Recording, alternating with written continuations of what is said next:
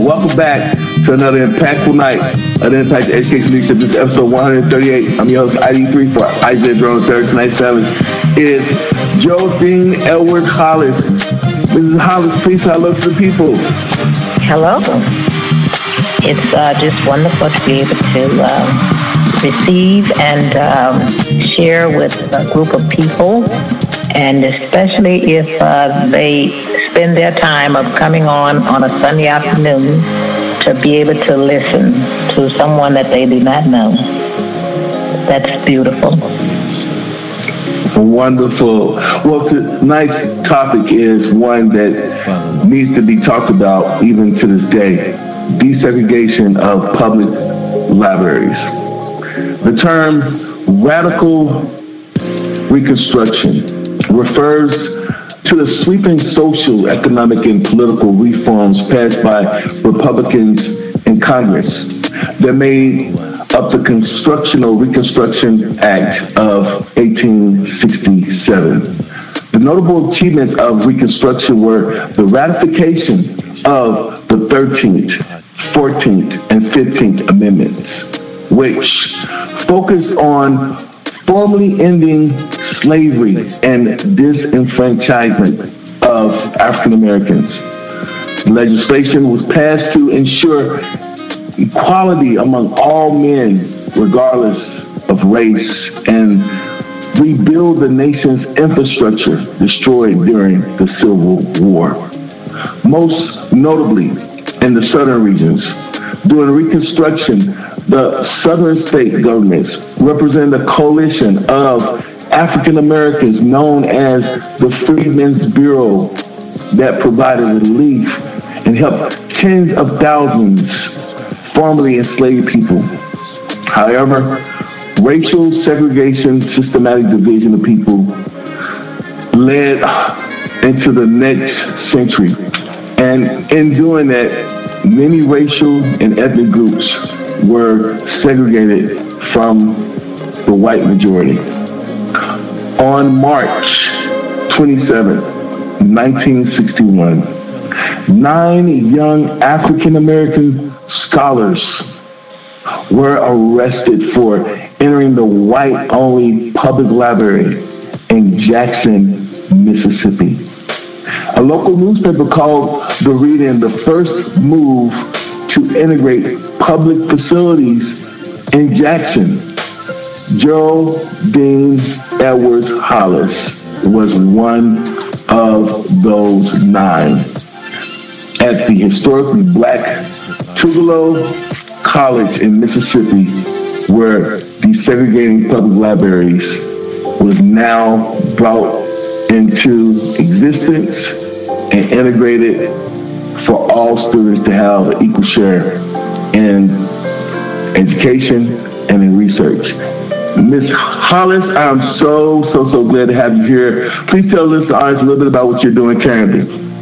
Currently, I am a wife, mother, grandmother, and um, community support person. I share with uh, online uh, audiences. I speak to organizations, whether it be uh, schools, primary, elementary, high school, college, university, nonprofits, and uh, business organizations regarding uh, the topic that I choose now, which is enlightening people about the things that you have just shared.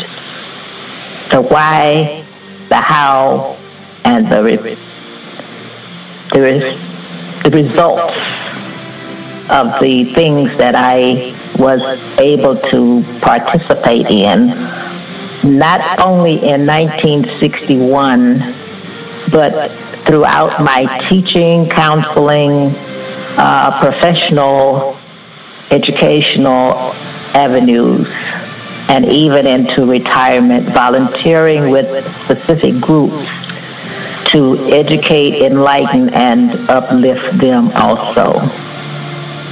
again, we are so privileged to have you here. Uh, you are history uh, and you are legacy, and we thank you for um, just sharing information with us uh, as we move forward in this this conversation. Because we just talk, we just talk. Uh, Ms. Hollis, um, please share what what happened that day when you and the others requested books not held by the color branch of the library. And and you know, I, I read the articles. I, I saw what the um, the article said that you know this this group of people didn't belong here. But as as an actual eyewitness, right, when the police arrested you and your group because you went to another library where the law said that you couldn't particularly go to, okay, what what happened that day? In, in your own words, what what happened? What happened that day is that the day started out uh, just as any other day with uh, most people, that you have an agenda, and that agenda is what you already have spoken of, going to the Harvard Library and uh, seeking the knowledge of something that we knew would not be there. That's the justification of the fact that if you are seeking something and you can't find it where you are supposed to find it, but you have to know that there are opportunities in order to find what you want at some other adventure, then as human beings, and especially human beings who have already been denied privileges, you realize that if you are doing the thing that is supposed to be done in a way that it should be done, no matter what anybody else may think about it, that you are going to set out to make that choice become a reality. And that was our goal. So being prepared in all of the ways that we knew in order to be able to make this accomplishment.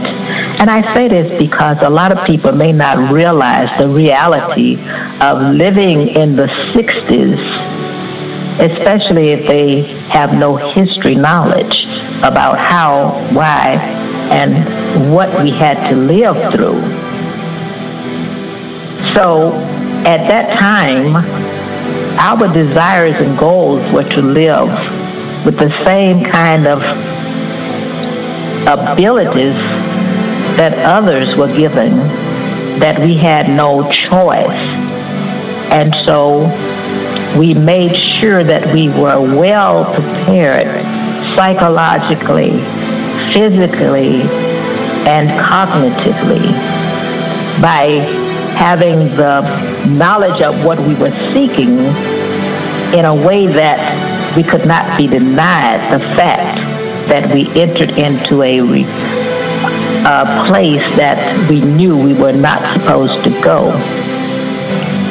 And that was that we seeked out educational materials that we knew could not be found in that library.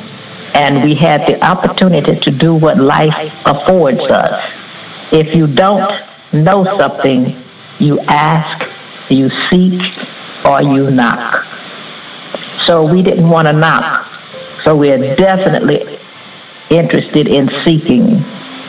And so we decided that we were going to go into this white only library which we know that it was a public municipal library, which should have been open to all people because municipal means that the taxes that were paid by all people went to the support buildings and uh, engagements in the city itself. So that meant that we should have had the right to go into this library to seek the knowledge and the produ- production or products that we really wanted to make known. But that wasn't our only reason for going in. Yeah, you, you said uh, some key words there that I want to talk about. Uh, use the word justification, use the word opportunity, use the word privilege, and use the word resources. Uh, children today, especially those in those uh, those economically disadvantaged or those social economically disadvantaged communities, those are some of the arguments that we are having today. Uh, that you know, are they having the resources to be competitive in the education? Uh, are they having the opportunities, right? And and they are being justified by some of the privilege, right, as to why they are not having uh, the resources or those opportunities, maybe because they, they're scoring low on their test scores. And so, you know, when you use those terms, you know, I, I thought a lot about what's going on today. Do you see uh, what happened during those days? Do you see that kind of reoccurring today, or is this t- something totally different? Uh, what's your thoughts on that? Uh, those days, uh, you knew that was a known fact that you did not have the, the opportunity. That was a denial of the rights. And those words, opportunity, rights, abilities, all of those things were a part of our education, but we did not know how we could have the justification of those because of the stigmatization of the fact that because of the color of our skin that we were not believed to be acceptable into those realms of knowledge. And because at that time and at that place, the college that I attended was so well um, open and integrated because of the faculty members of the Tougaloo uh, College. Uh, we could not see any real difference except for the fact that we had a denial when we went into the community. And so it was our goal to continue to uh, support the legacy of the college, which was a gym, a GEM gym, in the middle of the state of Mississippi, which was the most um, known for its desecration of people, uh, of uh, the the superiority that they felt that they had over people just because of the color of the skin and uh, the misuse of people when they only wanted them to be um, laborers or whatever. It was a very hard or harsh time to make any headway into uh, doing the things that we saw other people doing outside of the campus of uh, College. And so uh, we made a pact that we had knowledge of other places in the United States that were striving to make a difference. And so we set ourselves up as those who wanted to make a difference and uh, for a change for ourselves and for our college and for our colleagues, for the people that looked like us and people who wanted to be uh, represented in the norm of life, living, and education, especially there in the state of Mississippi. So we we just had a plan and we had a desire and we set aside goals.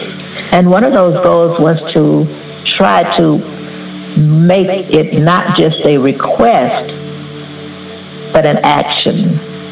And I do believe that for today that a lot of our young people are not open to some of those things because right now it's felt that mostly everyone can do what they want to do, but the goal is are you willing to make that challenge? Are you willing to go through the circumstances that will allow you to make those changes? in your life, in your classes, in your environment. And that's that's what I'm seeing, and I, am saying that because I have a I have a young lady that I spoke to this morning, and uh, she just talked about the community that she lives in. It makes a big difference when you have people that don't respect that other people have the same rights that they have, as long as those rights are not deterrent to the livelihood, learning, education, and growth of anyone. So when I put that question into perspective, I would have to go beyond what you're asking because there's just so much involved in the desires of people then and now. Oh, thank you for sharing that. Thank you for that. That was so, so important what you just shared. And so, you know, with that being said, so there were no confusing parts in your mind at all about why you were going to this whites only library to search for a particular book, which are your comrades or colleagues. Furthermore, what I want to know, uh, what I want you to share, and actually we're going to walk with you on this one. we we are going to walk with you on this as you describe in your own words, okay? And and we want to hold your hand as we're walking with you and you are sharing this experience with us. What went through your heart? What went through your psyche? What went through your your your mind, your emotions when they called the police on you and the other young scholars to be arrested, to go to to go to prison, to go to jail, to go to the county jail just because you went to a library that you weren't supposed to go to because of the color of your skin. What, what went through your mind? Will you please share with us? Take your time. I thank you for asking that in that platform because living in the South at that time, I think that most of us understood what we would have to deal with. We knew I knew when I lived in the town, uh, my hometown, the challenges that I had just to get a job. I knew the challenges that I had because I didn't see people doing the kind of things that I saw all uh, citizens being able to do. Uh, and, and I'll and I'll just move back a little bit and let you know that the very time that I went to uh, vote at the age of 18, before I went to away to college. I knew what I had to do, and I went to the to the city place where I needed to do that, and I shared what the request was. But this young lady, who was probably the same age I was, said that that wasn't right. But I stood there, and I let her know that what I told her, the answer to the question, was correct. And she called the male out and said, when he asked her what was wrong, she says, this girl didn't answer the question right, so I'm denying her to the, the reason to vote, the opportunity to be a voter. And I stood there in both my shoes and I said to her, I know what I said is right. So I'm telling you this because I had to prepare myself to live that life, to be able to reach those goals and objectives.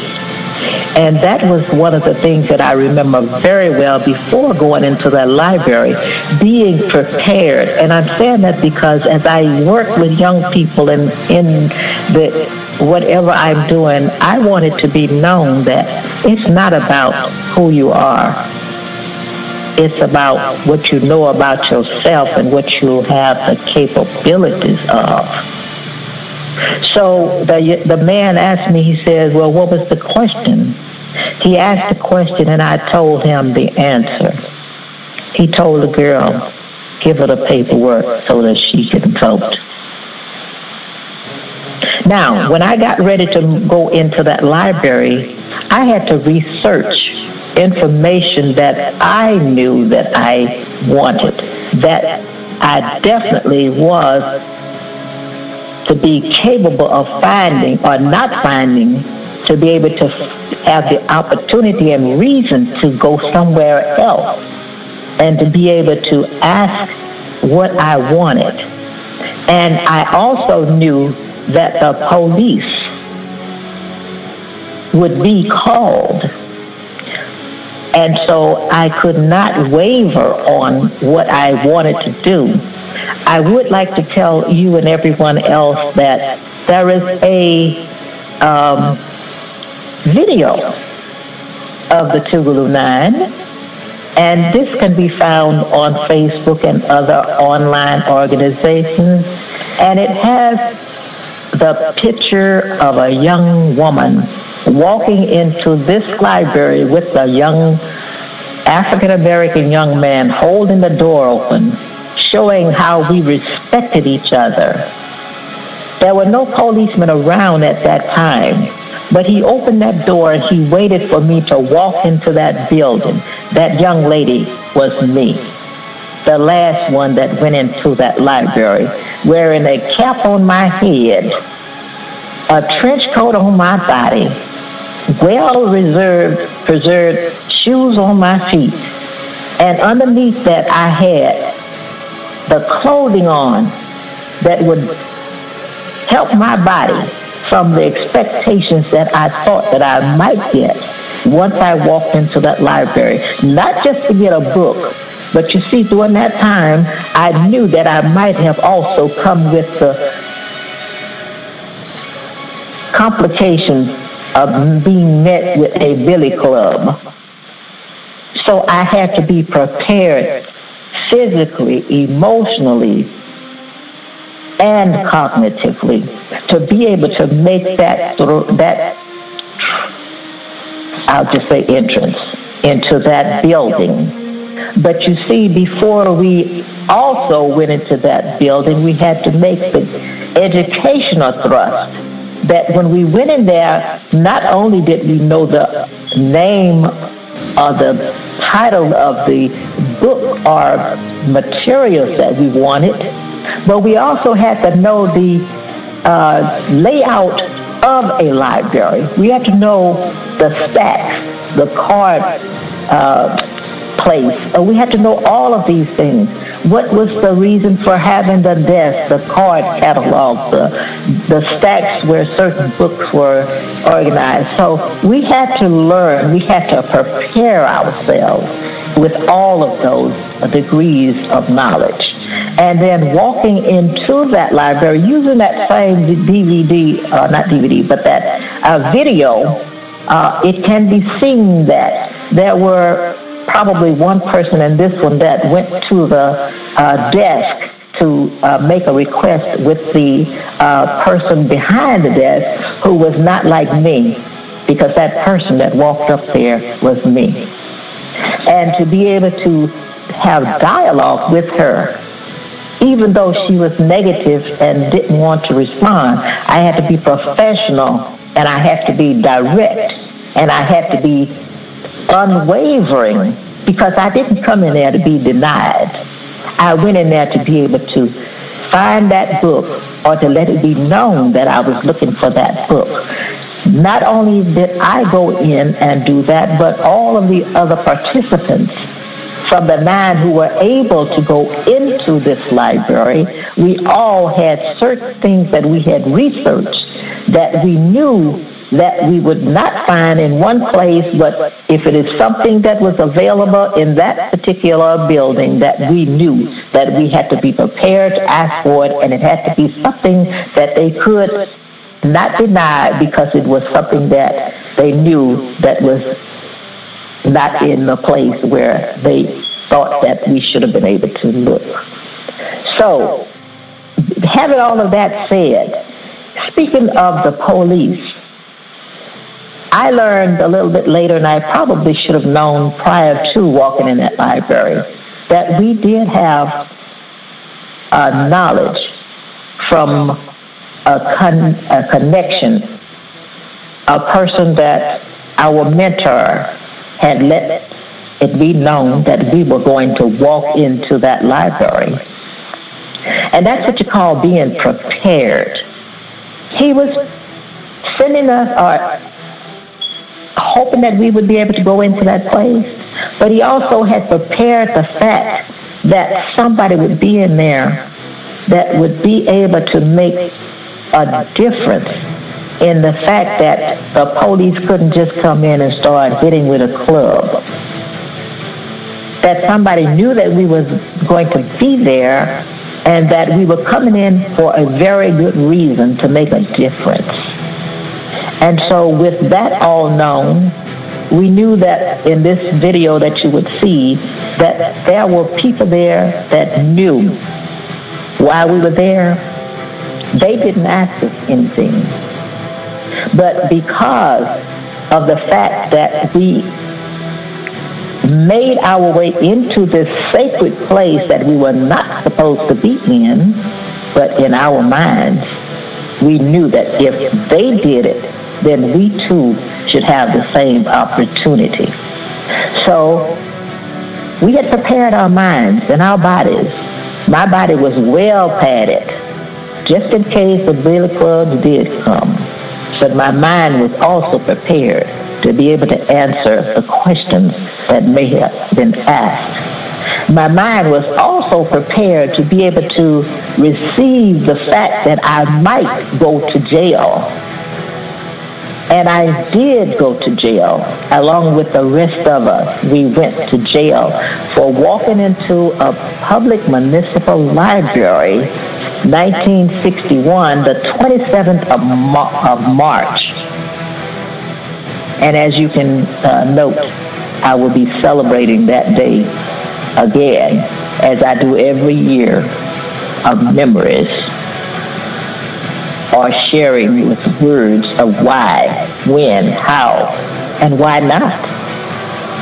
Because when you want something in life, you have to be able to be prepared to want it well enough to be able to speak seek or live with that request. So that's why when we went to jail, we knew that we probably would have been jailed, but we had no idea that would have been, we would have been kept in jail. So that was a real heavy thing. It was uh, the first time that I'd ever been in a jailhouse. And so far, in all of these 80 years, that's the only jailing that I've had. And I say that because I want to speak to the minds of young people and others. Life is not what you want all the time. It's not there for what you really think you should have. But you should be prepared. I'm saying that because I knew at an early age that I needed to be prepared for what life had to throw at me. And going to jail was something that nobody in my family did. I think I was the first jailbird. But it was also my last opportunity to go to jail because that let me know that I could still do things in life, but I had to skirt around and to be able to ch- make the choices in my life so that the things that I wanted to happen would be capable of happening, even if I had to do a turn sometimes. Or sometimes if I had to go back and do that again in another way. In other words, there's more than one way to bake a cake. Nobody asked me about this, but there are more than one way to do some things. The thing is that you've got to be able to want something so badly that you figure out a way to make it happen. And so going to jail, that was my last opportunity, my last desire. I didn't want it then, but I knew that I didn't want to go back to jail. So that meant it let me know at an early age that I had to walk in a pathway where if something was not what I wanted, to be able to seek and find another way around to get what I wanted and to be able to get it in a way that it would not be against the society, but it would still be capable of being done. That was one stinky, nasty place. And I spent 30 something hours in there. And, but even at that time, being in that jail, I found a way to satisfy myself. Two ladies in one, two ladies in the other, across the hall from each other, in a place that reeked of drunks who may have been there before, uh, people who did not hold their urine, and uh, to be in that place that let me know what I didn't want in my life, and gave me the capabilities to seek the things that I did want in my life. Now, I don't know if wow. I answered all of the things that you asked for. No, no, no, you did. You did because I opened up your what? My thoughts. wow, you know, you are. Go back to that. well, you know, you are a world changer. You are a world changer. Not only an activist, but you you changed the course of history. You were used to change the course of history. And, you know, there was, I was looking at, I was doing some reading, and I came across an attorney, and uh, he's also an artist. His name is Michael um, Crowell. Oh, Brian. Anyway, he created a portrait no, of you. Yes. Yes, Michael uh, Ford, yes. Michael Corey, he yes. created a portrait of you for a banned book week trading card, and I think he published yes. it about yeah, about seven years ago, something like that. Does that sound right? Anyway, he won he won a special jury prize because it depicted a banned person rather than a book. That's right. What, he changed that. He changed that acknowledgement. Yes. And and I believe you. Thing. Go ahead. He, he was. They were looking for one thing in order to give the prize, but when he came in with his picture uh, they changed it. That uh, his his his thoughts of why he uh, made his art was really receptive, and he got the prize. Yes. In June of 1962, U.S. District Court Judge William Harold Cox he ordered the library to desegregate. Now, my question for you is especially when the Tougaloo Nine episode that was videotaped, like like you said, uh, this was one of the first uh, desegregation victories in the 1960s civil rights campaign in Mississippi, right? So let me ask you two questions. let me ask you two questions. How did you feel when you received the news, and then what advice would you leave for the young people that's listening in or that will hear this podcast at a later time. How did you feel when you received the news that the libraries were being desegregated and it was mainly because of what you and your group did, the Tougaloo Nine, and then what advice would you leave to the young people? Thank you. You know, sometimes uh, because that has been uh, many years ago. I tend to sort of forget some of it. And when you ask a question like that, it opens up. Have you ever opened up a door and where the wind or the atmosphere swings it open? Mm-hmm. Okay, that's what a question like that can do for a person like me. Uh, mm. June of 1962, I was uh, in my last year getting ready to move forward, finishing up with my classwork so that I could move and go to do my student teaching. Now, in June, that was not a lot of schools. You're not asking for this, but I think that people need to know this. There were a lot of not a, there were not a lot of schools that I had the choice to do my student teaching at because they didn't have regular schooling in June for most schools. Uh, have you? Are you making a notation of that? Yes, ma'am. Not summer school, but I'm talking about right. regular schools. But you see, mm-hmm. I love this fact of telling people about some of my experiences at Tougaloo. There was a young, uh, not a young man, but a man there who was in the counseling department, and his name was Dr. Shannon. Now, I finished all of my coursework at Tougaloo in three summers and three years. June of 62, I was finished with everything, but the student teaching would, would help me to become finished with everything so that I could get my teaching credential. And it was at that time that seeking with uh, other people, I found that there was a place in northern Mississippi, the Delta, now, when we talk about what happened in Jackson, I want you to know that I moved from the place of a library and regular schooling to take the opportunity to move to a place that was still in the realm of degradation toward people like me.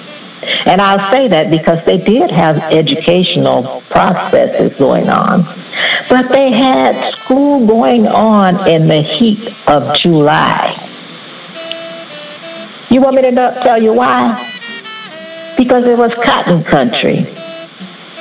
And who picked the cotton? Not the white students, but the black students. So they changed the contour of the classes and this time frame to have the black kids to go to school in the heat in July so that they could be ready in the last of August and September to pick the cotton. But for me, that was an opportunity, but also a learning situation. See, I'm, I'm, I'm so, so thankful for the opportunities that I learned from. They were not things that people would be receptive to now. But I'm, I'm saying this because after teaching for so many years, I know that there are things people think, and even in life today, people say, Well, I'm not going to do that. I don't want to do that. Sometimes I want you to know that there are times you need to do some things that you don't want to do because there's a learning situation in that.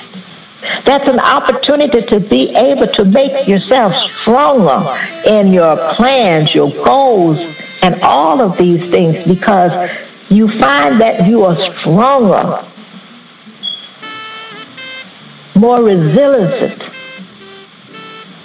more apt to want to move forward on something that you know can be accomplished. And it doesn't have to be thoughts. It can be in your mind, in your body, in your heart, that you are capable of doing things not because it is wrong, but because you can make it right. Now, and let me just move forward on that because this will answer some of the same things that you asked me about the condition of what the choices was after going into the library. You see, okay. when I went to this place in northern Mississippi, that opens up a whole new ball game and, and I'm going to see what you have to say because if you want me to, I'll tell you what that was. We want to know. Yes, absolutely. we want to know. Okay. Now, you know, if it's one school district, one school system for the blacks, then it was at that time that there was about four of us in the same subject. Okay? Now, when we went up there from different places across the state, they had boys physical education, girls physical education, and then they had somebody else that had a degree in physical education or something else. That left me without a choice, but I was okay. I said, that's no problem. That was not a problem at all. You talk about diversity, challenges, making a difference, setting up goals. I looked around that school and not looking at the town, I'm just going to tell you about the school. That opened up a way that set the place and plan for my future education. Because, you see, these people that were the specialists in that field, physical education, they only wanted to work with the high school and the middle schoolers, right? So that left with uh, left me with all of the elementary teachers and classes, first to sixth grade. Now you want me to tell you what I did? I went to yes, yes, please. in those grades, and I told them that I had a program for them.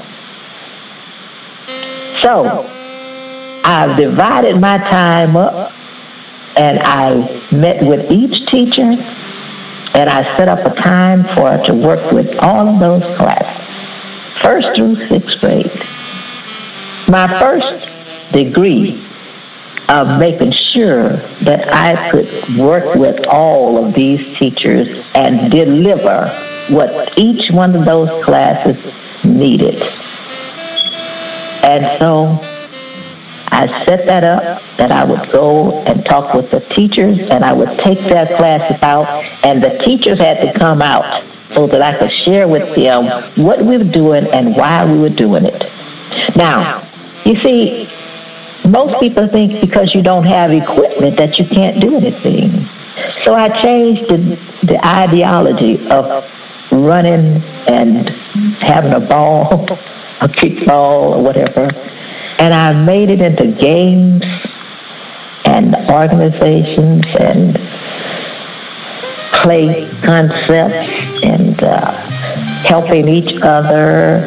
And I did this according to the level of those children, and I worked out this process.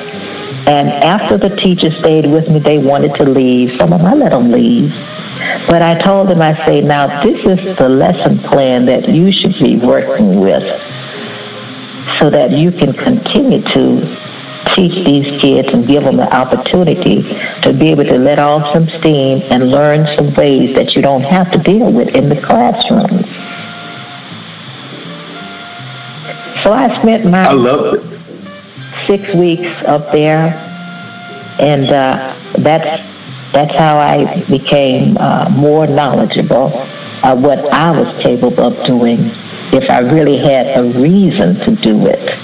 But uh, this is not the way, the reason to tell you about all of that because there is more to this story in that town than you probably want to know at this time. This was more segregated. This was more segregated you, you, if you go back and you look at history and you think about that area, mm-hmm. and you see what happened during that time where people had to change their lives to make it work for the other culture, mm. to make sure that they were okay. So those people learned to adjust with that. Now, just because you asked me this, I don't think I've talked about this part with anyone, but let me just tell you. When I went up there, I had to borrow from my parents $50. Said, you know, just let me hold on to it and uh, I'll get it back. I didn't have any idea how I was going to get that money back, okay? I didn't know what I was going to do. My dad, my my dad was a minister. My mom was a minister's wife, and they, they had a little business, but they had also five of the kids to take care of. But I was just so sure of my abilities, and and I'm not patting anything on my back, okay? I was so sure of my own abilities because of how I was raised, and being an oldest child with five siblings under me. And, and, and this is not to tell you my life story, but all of them were boys. Okay? I was the only girl. So I had to learn how to make things work for me. and not have them overwork me. So when I went up there, I got to this place where I rented a place in this lady's home.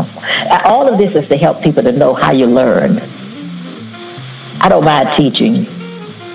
I just don't teach. I tell now. But what happened is that I got there first and I got a room. And I asked the lady how much would it cost. And she told me how much it would cost. And then she told me how much it would cost to eat every day because she was going to cook everything and she was going to fix it, and then we pay her to do this. And then I said, okay. But since I was there first, I, I, I moved around. I walked around this little town. I found out where the, all the places were. I knew where the grocery store was. I knew where this was, that was. And I knew the way to the school, which was more than a mile away. And I didn't have a vehicle, but I didn't know anybody, so I had to find out how to walk and get myself back and forth to that school. And so while I was there, I saw and found out where the grocery stores was. So I went in and I brought myself a little something to eat. I found out what was in this store to uh, work with. And so in a, in a half a day or so, a couple of the ladies came, and the lady told us, she said, well, I'll cook for you all too. And I'll cook for all of you all. And then you all pay me. and so, you know, one of my uh, majors, minors really, was math, was mathematics. And when I got physical education, I had two minors also.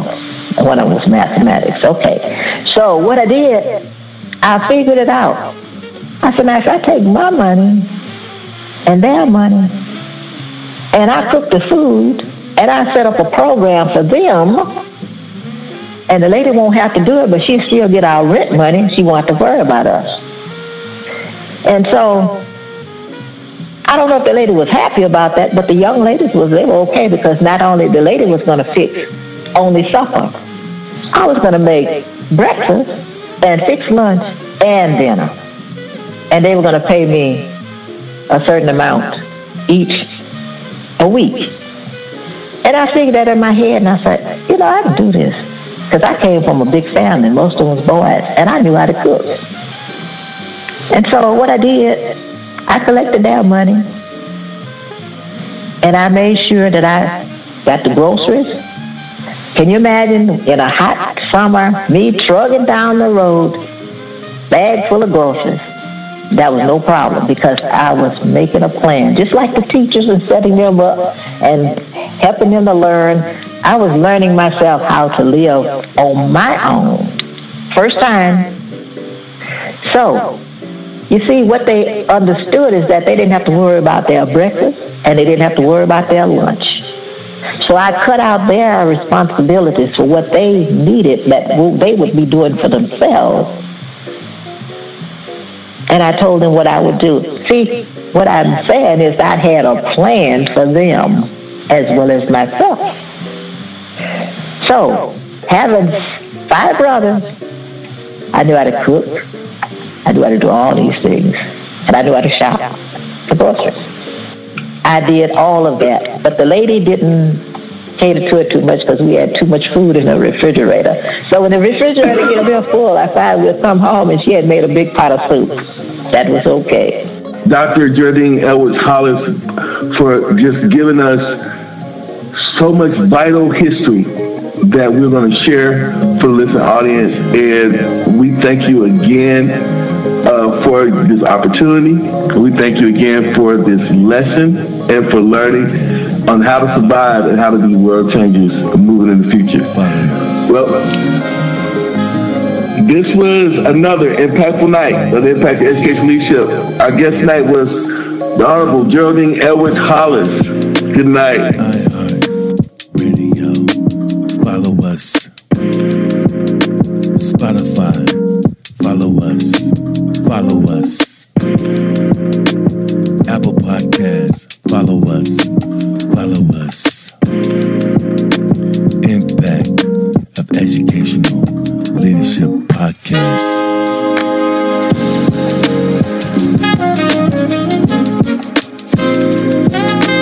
Facebook.